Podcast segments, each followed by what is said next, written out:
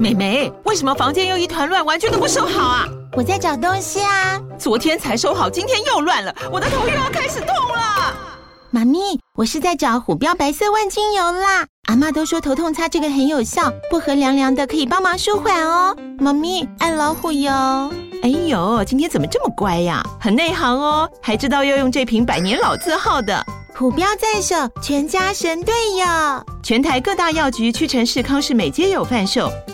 卫署城自治地015702号，北市卫药广自治地113040234号。使用前请详阅说明书、警语及注意事项。你知道什么是成为一个具有影响力领导者的秘诀关键吗？也许你已经猜到了，就是掌握有效的反馈技巧。无论你是一名领导者，还是准备成为领袖，9月份 VIP 音档领袖的反馈之道，欢迎加入月定制 VIP， 请见资讯栏。大家好，欢迎收听不是你想的领导力 Easy Manager。 没时间读商业管理的书吗？不是你想的领导力，是能让你用听的读书会。上集我们提到了6种领导风格里面的其中前3种，那我们来看看下一个不同的领导风格是领跑型的领导风格。大老师刚好也有这一点哦，但书上告诉我们说，这个领跑型的风格呢，他这个领跑者他很注重以身作则，但这种方式只适合用在什么样的团队啊？就是能力强跟积极性高的团队，而且呢也不适合长期一直使用。领跑型的风格他会特别专注于任务的完成，而且是高标准的完成，而这个领导者呢，这个主管老板他会透过亲自示范来领导，他们信奉的准则就是我能做到的你也能做到，你做不到就是态度的问题。他们确信自己就是标准，在很多情况下他们也确实代表了高标准，而且呢对授权感到不安，他们对合作也不是很感兴趣，除非是为了获取或者是交换某种资源。这边讲的合作不是与人合作的那种合作，而是我们上一集讲到的合作型领导者，是那一种人第一任务第二这个合作型的领导风格。什么情况下领跑型的风格是最有效的呢？那么就是刚提到的，当员工自己的积极性高，能力强，对自己的工作很了解的时候，或者是我们要管理单打独斗的业务人员，或者是管理研发领域的科学家，这种有个人贡献者的时候，以及还有一个状况就是当组织快速扩张，你要培养与管理者相似的员工的时候，也就是你培养一个储备干部。这几种状况呢，使用这个领跑型的风格是最有效的。那什么情况下用领跑型的风格效果不好呢？第一，当这个主管老板管理者他没办法亲自完成所有的工作的时候；第二，当员工需要指导、发展和协调的时候。那这2点呢，也的确是戴老师曾经遇过的困难跟挑战哦。书上说领跑型风格的一些特点听起来让人肃然起敬，因为呢这个管理者他会制定极高的业绩标准，而且总是以身作则，他们沉迷于工作的质量跟速度，同时呢又会要求周遭其他同事跟他们一样。这个好像让我想到郭台铭吧，还有马云哦，好像都有这样子故事哦，在民间流传，对不对？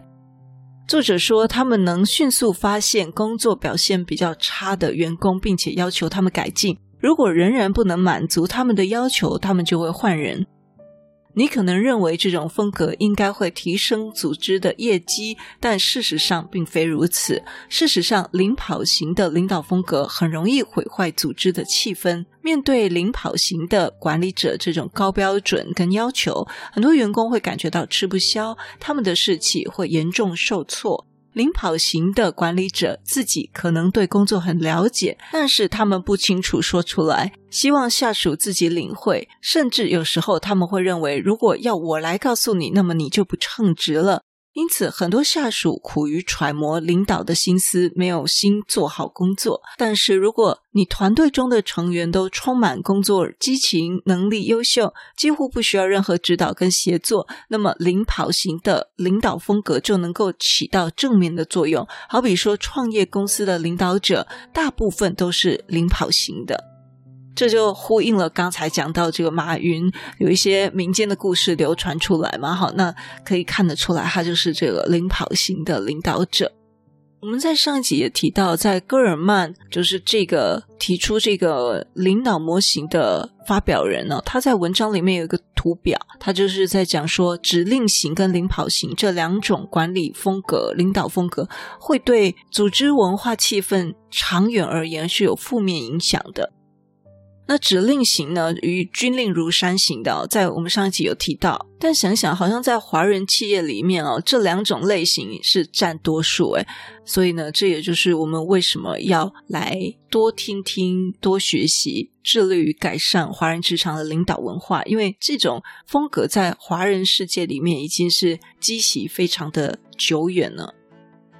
接下来我们看到最后一点，就是教练式的领导风格。这种教练式的领导风格又称为辅导型的，它是比较侧重为企业未来培养人才。教练式的领导者会帮助员工发现自己的独特优势，还有发现自己的不足之处。这通常会包括他会与员工坐下来进行坦诚的沟通，帮助员工制定发展计划，并且提供持续的支持跟反馈。在什么样的情况下辅导型的风格是最有效的呢？就是当员工发现自己有不足之处，并且呢员工自己也希望对这个部分进行改进的时候，或者当员工主动寻求他的职业发展。总之呢，适合这种教练式领导风格的应用，就是需要下属是心甘情愿的接受辅导。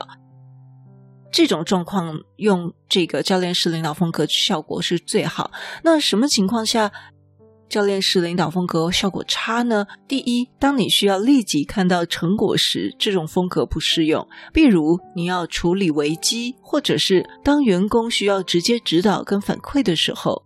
另外，教练式的领导风格呢，它需要有辅导，辅导呢就需要专业技能，所以当主管老板缺乏辅导这个专业技能的话，辅导效果也会不好。研究显示，辅导型就是教练式的风格，在6种领导风格里面使用频率是最低的。很多的领导者都在抱怨说，在现今高压的经济环境下，他们实在没有时间去辅导培养员工，因为这种效果是最慢的，而且最枯燥乏味的。但是他们不知道辅导这个事情是渐入佳境的，第一轮辅导都会需要比较多的时间，而接下来的辅导通常是跟工作交织在一起的，所以作者认为基本上不需要额外的时间。而忽略这种风格的领导人呢，实际上正与一种强而有力的管理工具擦肩而过。作者认为我们必须承认，教练式的风格对于组织业绩的影响是一个悖论，因为这种领导风格它专注于人才发展，而不是立即的工作成果。即便如此，这种风格也会提高组织的业绩表现，因为教练式辅导呢，会跟员工持续不断的进行沟通，而沟通就会有利于改进组织气氛的各个方面。所以如果你用这个教练式的领导风格跟你的下属互动的话呢，你可能会常常就是说试一下 try it， 表现出高水平的同理心，还有发展他人的技能。你会鼓励他用开放的方式，鼓励他尝试不同的方法，那这个的反面效果就是会浪费时间。好的，这6种领导风格的各自适用情境跟优缺点呢，我们都已经介绍完了。所以呢，接下来问题就是我们要看怎么样因人因事因时因地可以自由地切换这6种风格的领导。我们在这里要暂停一下下一集我们再分享怎么样因人因事因时因地可以自由地切换这6种风格的领导。如果你对我们节目有任何的想法，或者你觉得我们节目有带给你一些收获，都邀请你到我们 Apple Podcast 给我们5星评分与留言。如果你还没有订阅过，也麻烦你免费点订阅或关注，再把这个节目分享给你身边你认为会有需要的人。也欢迎免费加入 Instagram， 你可以在脸书上直接搜寻用听的哈佛商管读书会就可以找到我们。我相信只要你愿意给予，加入社团会给你更多的收获哦。最后要邀请你现在就来帮自己加分，期待透过知识价值的传递，让你可以在赞助方案中得到最大的受益。现在回到资讯栏里面，点选 YouTube 有2分钟 3D 卡通人物的说明影片哦。我知道你是非常忙碌的，但是你却选择收听我们这一集的节目，非常的感谢，而且你也是最棒最优秀的。不是你想的领导力，是能让你用听的管理读书会，轻松就能让你用在职场上。祝福你有一个很棒的一天，我们下次见。